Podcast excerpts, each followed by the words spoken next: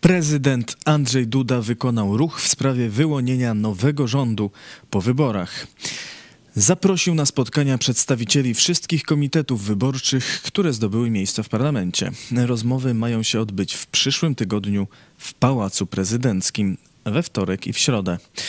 Spotkania mają się odbywać pojedynczo z każdym z komitetów w kolejności zgodnej z wynikami osiągniętymi przez te komitety w wyborach. Co znaczy, że najpierw prezydent spotka się z przedstawicielem Prawa i Sprawiedliwości.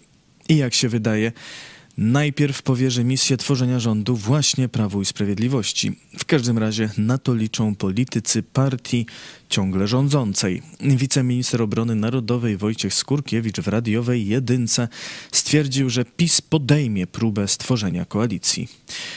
Oczywiście zdajemy sobie sprawę, że będzie to bardzo trudne, ale jak to w polityce, nigdy nie mów nigdy. I taką próbę bez wątpienia podejmiemy i kierownictwo PiS takie działania podejmuje, powiedział Skurkiewicz.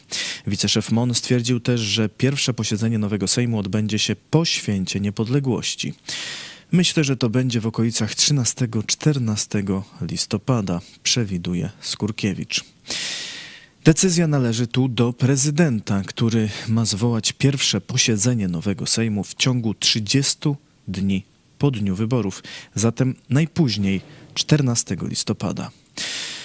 Prezydent jako polityk związany z Prawem i Sprawiedliwością zapewne nie będzie się spieszył, a to, żeby dać swojej formacji czas na targi polityczne i próby skłócenia partii opozycyjnych. Te co prawda zaczęły się już spierać o kwestie programowe, ale twardo deklarują, że żadnych rozmów z PiS nie będzie i na pewno utworzą rząd. Przewodniczący klubu Lewicy Krzysztof Gawkowski skrytykował postępowanie prezydenta. Traktuję te konsultacje jako trik. Mamy tam pójść oddzielnie, jako opozycja, żeby prezydent kogoś próbował jeszcze wykupić, przekupić koalicją z PiS-em. To się nie wydarzy i tak opozycja stworzy rząd taki, jak zdecydowali wyborcy, powiedział Gawkowski. Ale czas przyda się PiS, nawet jeśli nie ma żadnej nadziei na dalsze rządzenie. Po co? Choćby po to, żeby możliwie ograniczyć możliwości rozliczenia obecnej władzy przez władzę nową. Pojawiają się już doniesienia o niszczeniu dokumentów. Poseł Marek Biernacki, były minister koordynator służb specjalnych w RMF FM powiedział, powołując się na nieoficjalne informacje, 16 października w służbach, zwłaszcza wojskowych, zapadła decyzja o likwidacji dokumentów tzw. niearchiwalnych. De facto można zlikwidować wszystko. Dziennikarze RMF ustalili, że w służbach wywiadu i kontrwywiadu wojskowego powstały komisje, które mają decydować, które akta archiwizować, a które niszczyć. Zwykle takie prace są prowadzone w styczniu lub lutym. Tym razem miało się zacząć zaraz po wyborach. Zastępca koordynatora służb specjalnych Stanisław Żaryn zaprzecza tym informacjom, twierdząc, że żadna służba nie niszczy dokumentów. Informacje o domniemanym niszczeniu dokumentów przekazywał również w RMF poseł Krzysztof Gawkowski.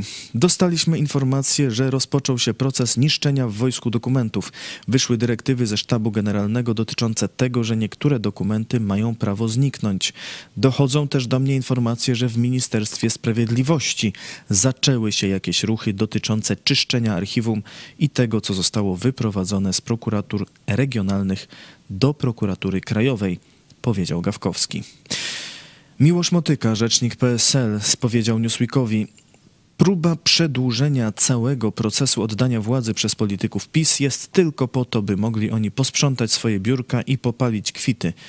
Nic im to nie da, za wszystko odpowiedzą.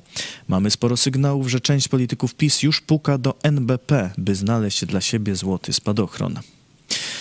Inni politycy opozycji mieli powiedzieć Newsweekowi, że już zgłaszają się do nich ludzie z otoczenia rządu, którzy chcą wymienić informacje w zamian za nietykalność.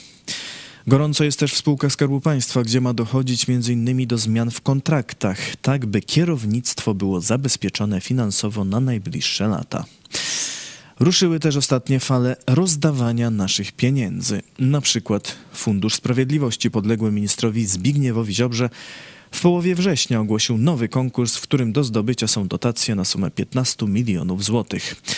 Fundacje i stowarzyszenia, które zostaną wybrane, mogą mieć zapewnione finansowanie aż do 2026 roku. Z dotacji będzie można też kupić nieruchomość. A do konkursu zgłosiła się m.in.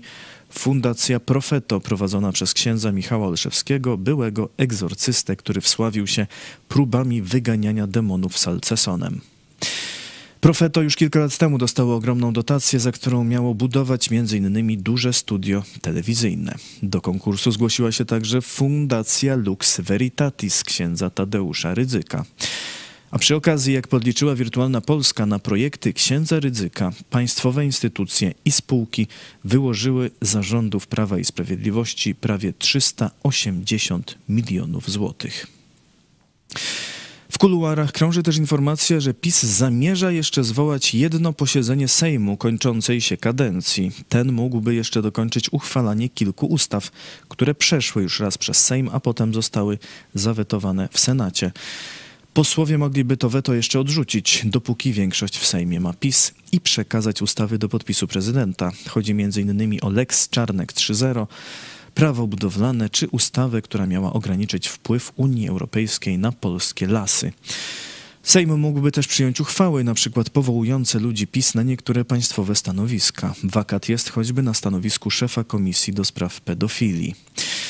Prawo i Sprawiedliwość mogłoby też uchwalić w ostatniej chwili budżet, zostawiając problemy kolejnej ekipie. Gdyby na przykład do budżetu wpisano duże wydatki socjalne, które nowy Sejm musiałby usunąć, PiS mogłoby wskazywać, że nowy rząd pozbawia Polaków pieniędzy. Z budżetem wiąże się jednak większe zagrożenie. Konstytucja mówi bowiem: jeżeli w ciągu 4 miesięcy od dnia przedłożenia Sejmowi projektu ustawy budżetowej nie zostanie ona przedstawiona prezydentowi Rzeczypospolitej do podpisu, prezydent Rzeczypospolitej może w ciągu 14 dni zarządzić skrócenie kadencji Sejmu. A rząd PiS przekazał projekt ustawy budżetowej Sejmowi 29 września. Zatem nowy Sejm i Senat miałyby czas do końca stycznia, a możliwe, że rząd powstanie dopiero na początku stycznia. I czasu na zmiany, których na pewno będzie chciał zrobić dużo, będzie miał bardzo mało. Nie wyobrażam sobie realizacji przygotowanego przez PiS projektu budżetu na 2024 rok. Wydaje się, że konieczna jest jego zmiana. Musimy zdążyć z tym do końca stycznia, mówiła w środę w TOK FM Izabela Leszczyna, wiceszefowa Platformy Obywatelskiej, wskazywana jako kandydatka na ministra finansów. Pułapek na nową władzę PiS zastawił niemało. Jak sobie z tym poradzą? Zobaczymy. Piszcie w komentarzach, co przewidujecie. Dziękuję wam za uwagę. A jeszcze dziś o 18:00 w dogrywce: na wojnie nie ma niewierzących. Do zobaczenia.